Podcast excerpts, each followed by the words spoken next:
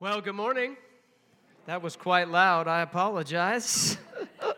We're just going to wake you all up. Let's get started, huh? Hey, if you have a Bible, grab it, open up to Nehemiah chapter 8. If, if you're new to the Bible and you're not really sure what, where that is, that's, that's okay. You can follow along. I'll have everything up here so you can see it. But if you're curious, it's kind of about uh, a third of the way through. So you can open up a Bible if you have one or grab your phone and follow along. Hey, my name is Aaron, and I'm one of the pastors here at Bridgewater, and we are starting a brand new series. It is based on the book of Nehemiah, and last year we started going through Nehemiah. We went through the first seven chapters. Now, over the next three weeks, we're going to finish out the chapter and look at how God goes to work on rebuilding broken things. And that's, you know, that's, that's kind of a big deal right now. In fact, um, You've probably experienced this. I don't have to give you any statistics or stories or anything for you to know something about where, where I'm going to start this morning. Our world feels a little broken, wouldn't you say? I mean, maybe you've lived under a rock for a while, but if you haven't, you turn on the news, it's, it's not good it's hard to watch.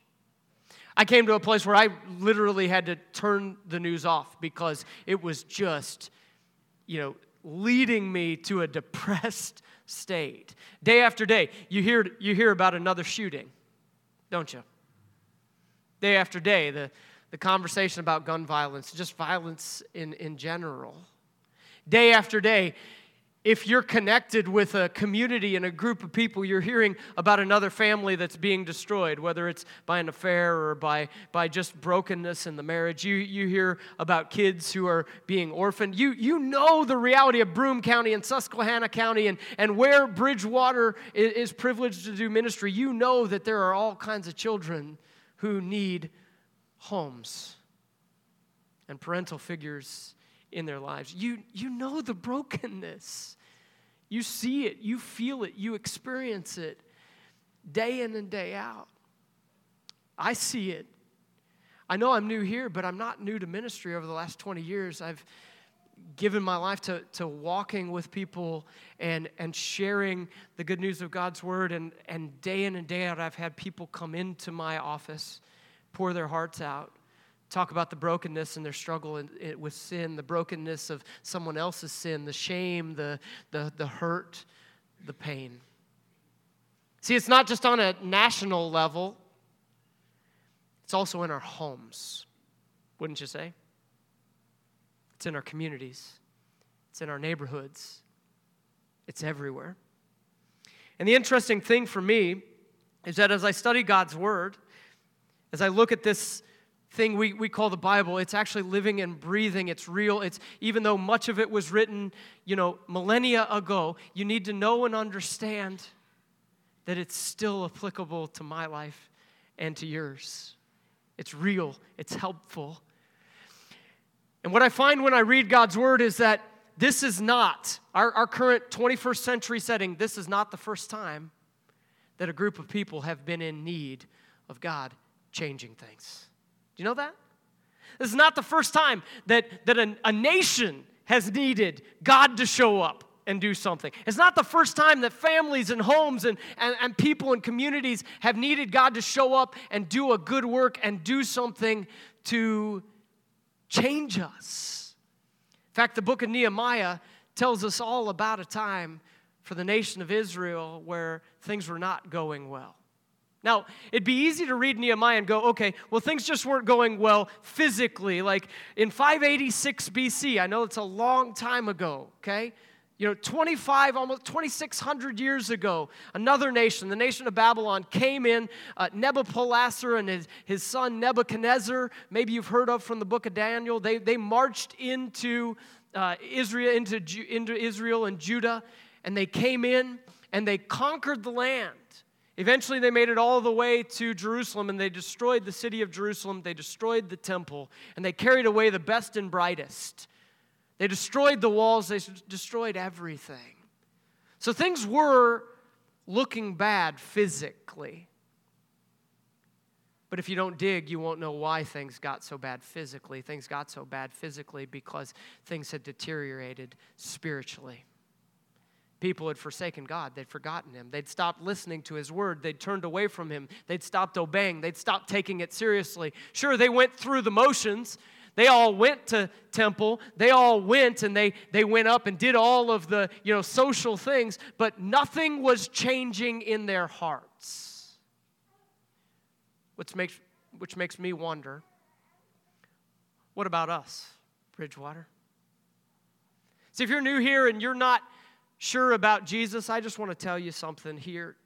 This talk today specifically is going to be focused on people who would say, I've decided to follow Jesus. And this is going to be a talk where we take a look at ourselves so that we can get involved in the good work and something changes. So here's what I know about Nehemiah. The first seven verses tell us about Nehemiah dealing with the physical problems. The whole wall of the city of Jerusalem was torn down, and Nehemiah did a great work. He did something pretty powerful. And in fact, you know what he did? Nehemiah built a wall that was four and a half miles long. Okay? If we can pull that up, he built a wall that's four and a half miles long, 20 feet wide, and 20 feet high, and he did this all with unskilled laborers, most of whom were, were, were farmers, and certainly farmers know what they're doing when it comes to labor. But masonry is a different thing. And they went to work, and they did this all in 52 days. All the while fearful because there were people who, who were trying to hurt them and stop them and didn't want the work con- to continue. But Nehemiah, he kept them focused and they did it. And they did an incredible work. But here's the interesting thing. Then we transition into chapter 8 and we realize that the work had only just begun for Nehemiah. Because the reality is that building the wall was the easy part. It was easy compared to changing people's hearts. And in Nehemiah chapter 8, we start wrestling with the question of how does God change hearts? How does God change my heart? Because if you're anything like me, my heart can be hard on occasion. How about you? I can get set in my ways and I can get, you know, stuck in ruts and I can I can want to just live life the way I want to live it and I don't want anybody else telling me, "No, Aaron, you might want to consider." I don't like that. I don't like that. And yet, what I find in the scriptures is that God is, God is absolutely focused on making sure that my heart is changed to be in tune with His, not with my own ideas. So here's the thing How do you start a movement in our community, in our church, in our homes, in our families, much less in our nation? How, how does that begin? I think we can learn something from a time in Israel's history where a movement began. And they actually got to work seeing changed hearts. Nehemiah chapter 8 actually gives us three steps on how to do it. Let me share with you the first step, and we'll look at the scripture together. The first step is this you have to be willing to start with you. Now, that's the fun part, right? Because I turn on the media, I turn on the news, and I see all the problems, and I just want to point. Well, if those people would get their act together, right? If those people, you know, maybe, maybe they sit in a different place politically than you, and you want to point your finger. Maybe they sit in a different place on some issue than you, right? And you'd say, if, if they would just change, then everything would be fine. Wrong. You're missing the fact that you and I need to change. This is where it starts. By the way, I'll talk about this later, but one of the reasons that people really reject church in our culture today is because we are so quick, church people, to point a finger, and we are slow to let God work on us. What if that changed? What if the first place we looked was at ourselves? Well, that's what happens in Nehemiah. Look, look at the text. I'm going to start one verse back before chapter 8. You can see it there if you have a Bible open or on your phone. It starts in verse 73. When the seventh month came and the Israelites had settled in their towns. Here's what's happened They had, they had been dispersed, and now, since the walls are, are being rebuilt and the nation is being restored, people started going back to their homes and towns. But Nehemiah knew that wasn't going to be enough. The people, if they just went back and settled, that wouldn't change everything because they had gotten here because of their sin. He knew something else needed to change. So look at verse 1. It says this All the people came together in the square before the water gate. They told Ezra, the teacher of the law, to bring out the book of the law of Moses, which the Lord had commanded for Israel. So here's what's going on. This is a time of the year, a regular rhythm of the year where all of the people would go up to Jerusalem. They would be there for a festival. And the people are gathered together. And one of the best things that they ever decided to do was to say, Bring out God's word bring out God's word. Now, that's a good first step. And I would challenge you bring out God's word in your homes. I, I know it's hard. I get in front of people all the time and I teach, but do you know one of the hardest places for me to walk through God's word is? Is at home. You want to know why? Because they know me inside and out.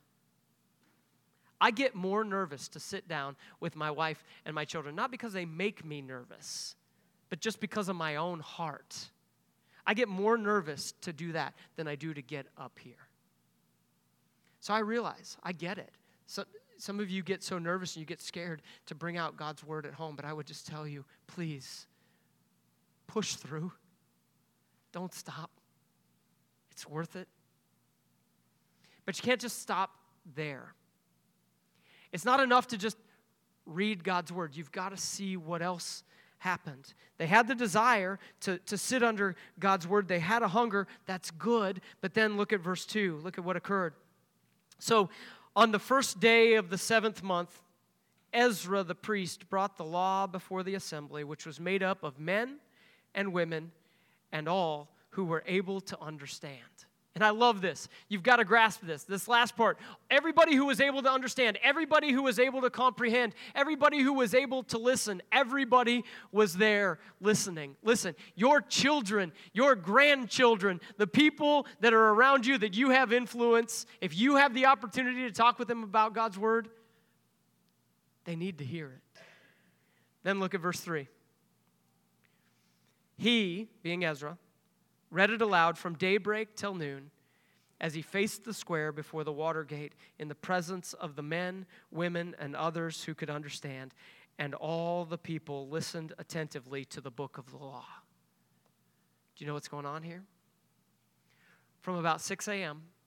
till noon, they sat and they began reading through the first five books of the Old Testament. We, we, you know, maybe they were reading Deuteronomy you know, Moses' kind of second telling of the law. We, we don't know for sure, but the reality is we know at this time they would have at least had the what we call the Pentateuch. It means the first five books of the Old Testament Genesis, Exodus, Leviticus, Numbers, Deuteronomy. They sat down and for six hours they're reading it and they're listening attentively. So much so that you know what else happened in verse 9? Look at what verse 9 tells us tells us then Nehemiah the governor, Ezra the priest, and the teacher of the law, and the Levites who were instructing the people said to them all, This day is holy to the Lord your God. Do not mourn or weep, for all the people had been weeping as they listened, as they listened to the words of the law. Why were they weeping?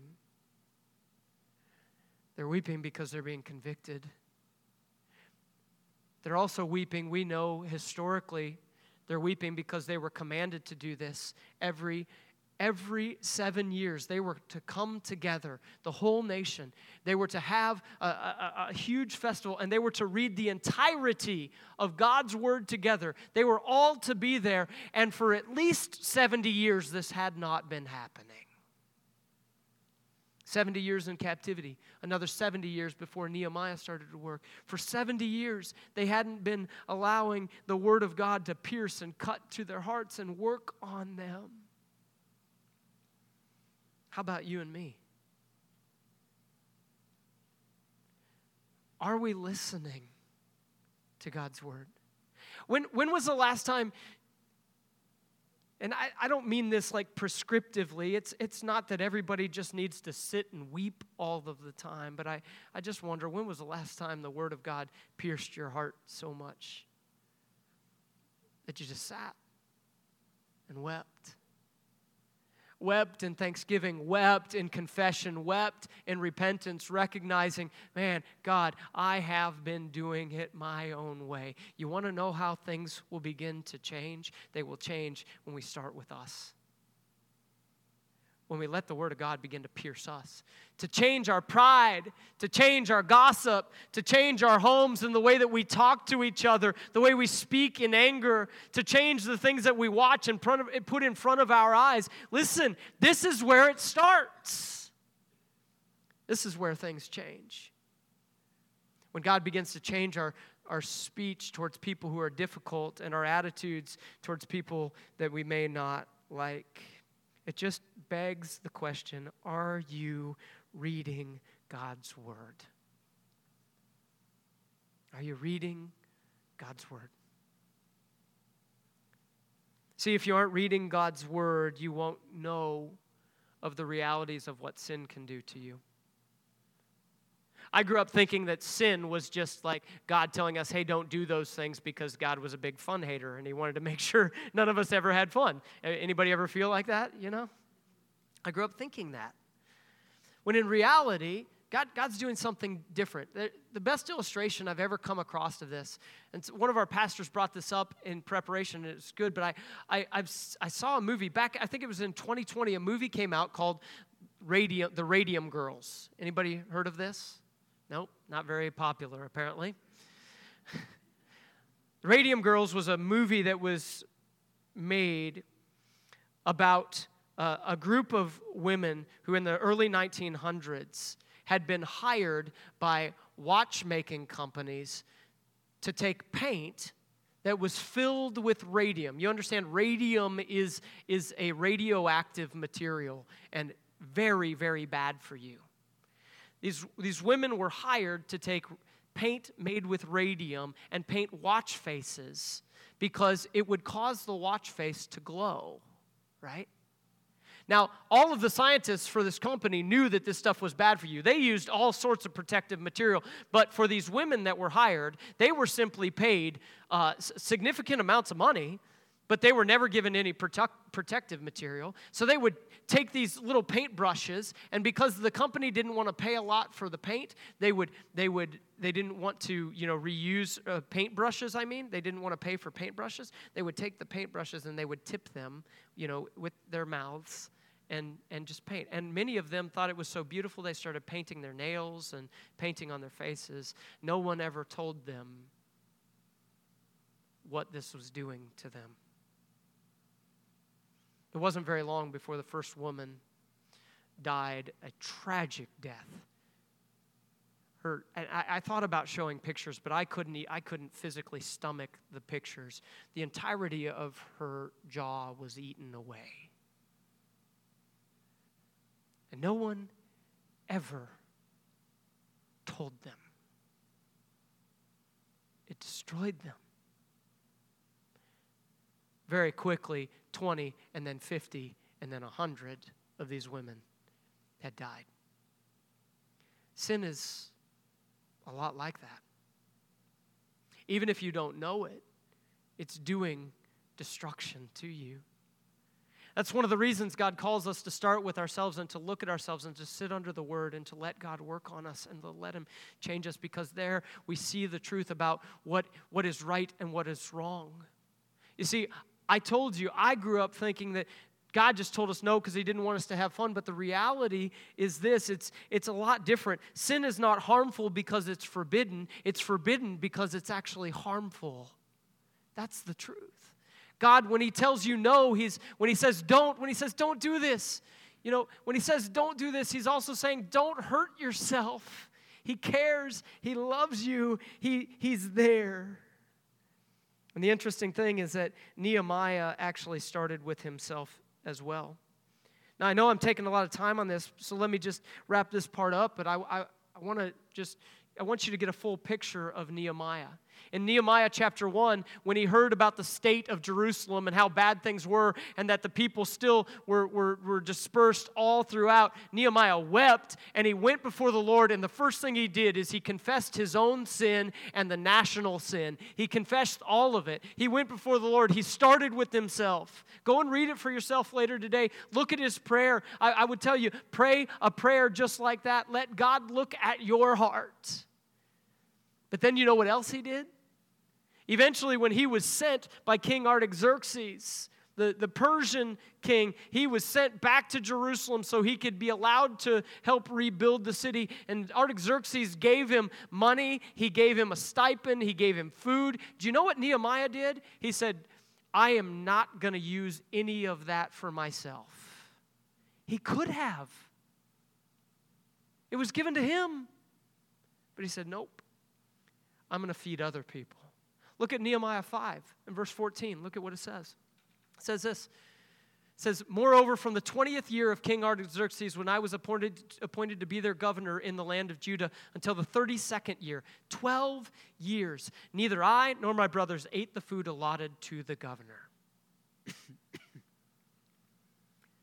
they gave it all away. Why? Because Nehemiah knew that if people were going to grow and change and learn to be generous and stop being selfish and thinking of themselves, it was going to have to start with Him. It starts with you, it starts with me. We want to see, we want to see Vestal and Binghamton. You want to see, you, you, know, you want to see uh, Endicott and Endwell. You want to see Johnson City. You want to see, you know, Owego, and you want to see these places changed. Now I can say them. I can't tell you where they are yet.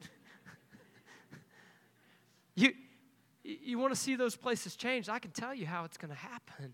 It's going to happen if we allow God to break our hearts and begin to move in our homes, in our marriages, in our children, in our neighborhoods. See, the answer is not a different president. The answer is not different politics. The answer is sitting right in front of you. Starts with you. Now, look. Look at what happened. Israel did allow it to start with them. But then they did something else. They started helping others. Isn't that interesting? That as soon as they submitted to God, they started having eyes to look out and see other people to me, that kind of resonates with a, a, a, lot about Bridgewater and some of our core values. We say around here, you know, a couple of things. We say saved people serve people, right? Why? Because when you when you begin to follow Jesus, he should be giving you eyes to make a difference in other people's lives. We say found people, find people. Why? Because that's the heart of God. So if it starts with us, then it should result in us actually helping other people grow as well. Look at the look at the text. We need to help others know God, okay? I want to show you the text in Nehemiah chapter 8 and verse 7. Here's what it says. The Levites, Yeshua, Benai, Sherebiah, Jamin, Akkub, Shabbethai, Hodiah, Maaseiah, Kelita, Azariah, Jozabad, Hannah, and Pelaiah instructed the people in the law while the people were standing there. Now, real quick, I need you all to repeat those names after me. yeah, it's a lot of fun. And I'm glad we have those names. It tells me that God's paying attention to what I do. I hope you catch that. When those names are there, they're there for a reason. God's paying attention to what I do. But the key thing is, what did they do? Some of the Levites, some of the priests, they came alongside and they started helping other people to understand God's word. Look at verse 8. They read from the book of the law of God, making it clear and giving the meaning so that people understood what was being read. And then, verse 9 again, the one that I shared with you earlier. Then Nehemiah the governor, Ezra the priest, and the teacher, uh, a priest and teacher of the law, and the Levites who were instructing the people said to them all, This day is holy to the Lord your God.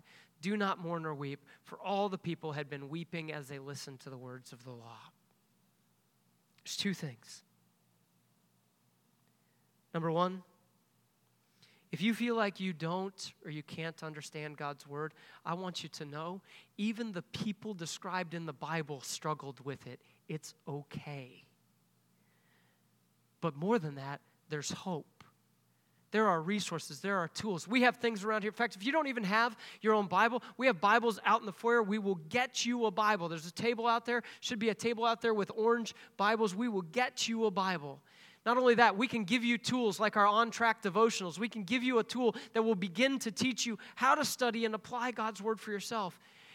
If you need more than that, I will personally make sure that we get you connected with somebody who will walk through God's word with you because you need to know and understand it.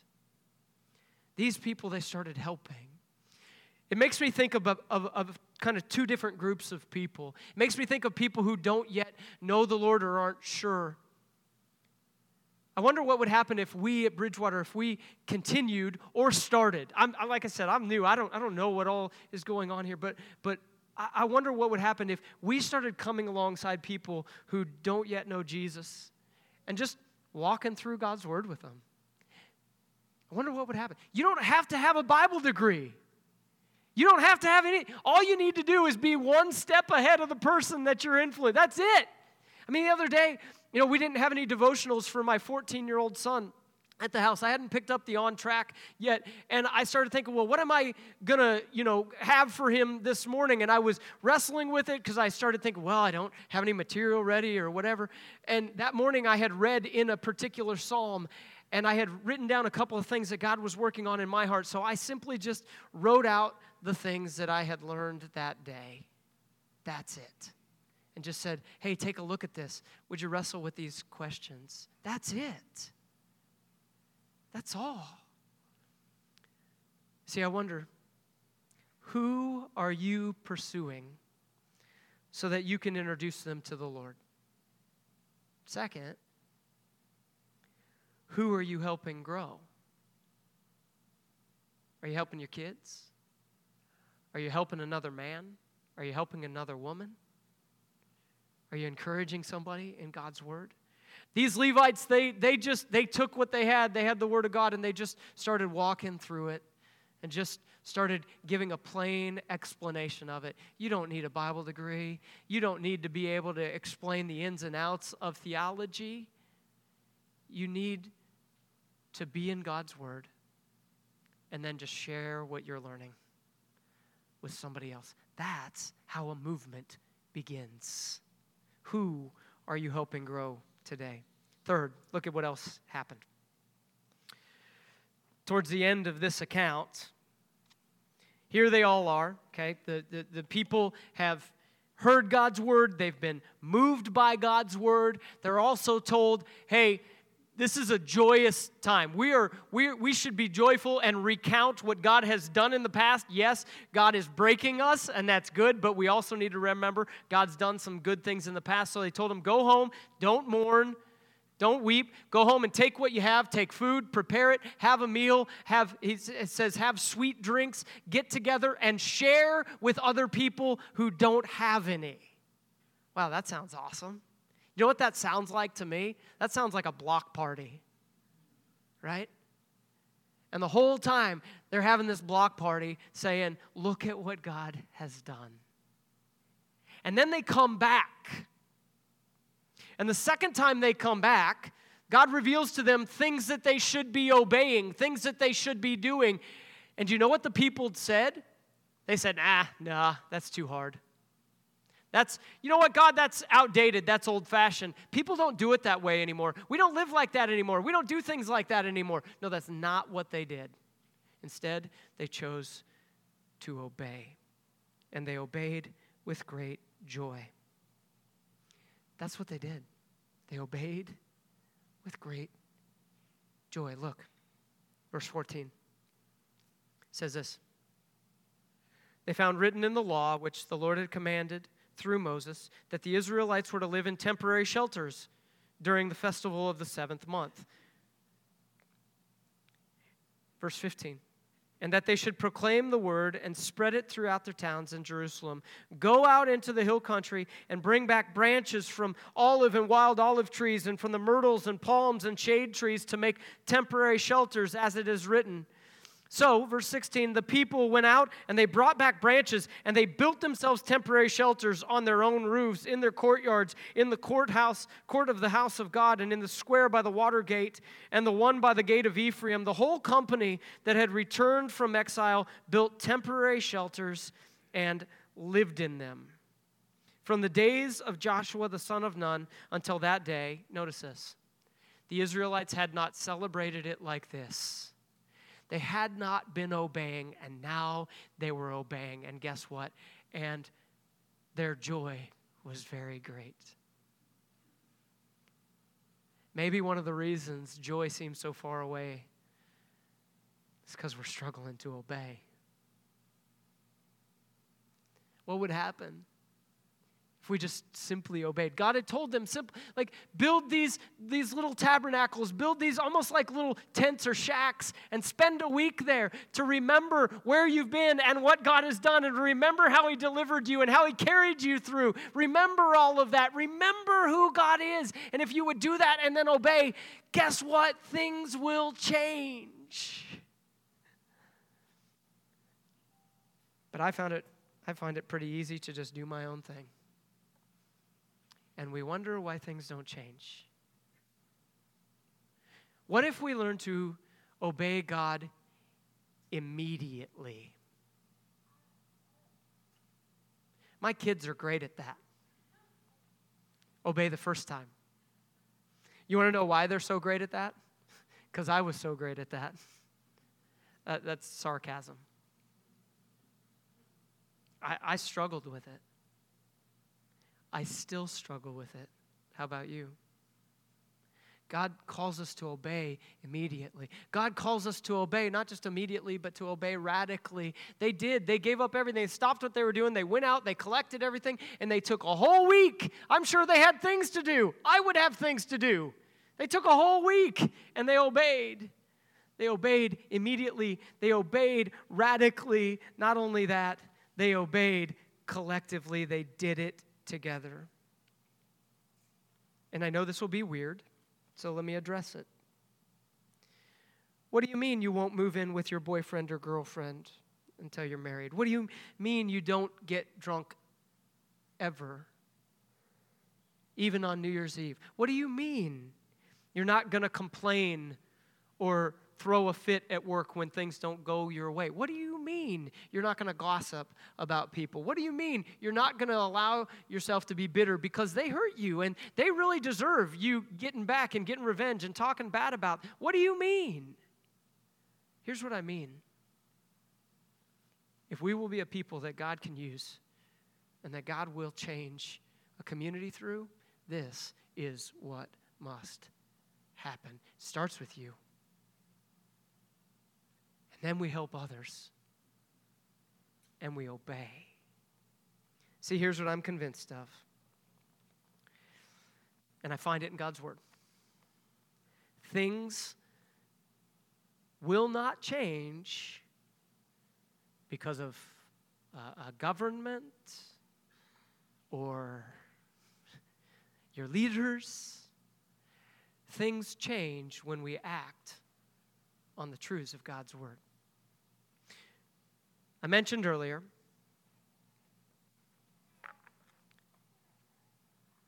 that people don't reject the church because of its teaching. I, I, honestly believe that. I don't think people in our communities are rejecting the church or rejecting, you know, or, or walking away from the church. You've all heard stories or seen people walk away from the church, heard of young people having mass exoduses from, from the church. I don't think they're rejecting what we believe. I think they're rejecting it because of the reality that we don't live what we believe. And here's what I know I have a 14 year old, and many of you have some in that same vein who are watching right now. I have a 14 year old who needs to see a church that believes it starts with them and that will help him and that will obey. And if that happens, your neighborhood's going to change because your house changed and your community is going to change. God will do a good work. Would you pray with me? Father, God, I pray that we would take seriously your word. I pray that you do a good work in us. I, I find it easy to watch other people and to go, hmm, God, I want you to do a good work in that person, but really that's not the issue. I need you to do a good work in me. I need you to soften my heart. I need you to begin to just break it, break it down so that I listen to you, so that I'm humbled and that I am dependent on you. And then I, I need you to move me with compassion to be willing to come alongside someone else just to be a help. God, I, I pray that that would be the case. Please root out the sin patterns in my life so that I can be changed. And I pray that that would be true. That would be true of Bridgewater. Help us, God, to take our next step. We pray in Jesus' name. Amen.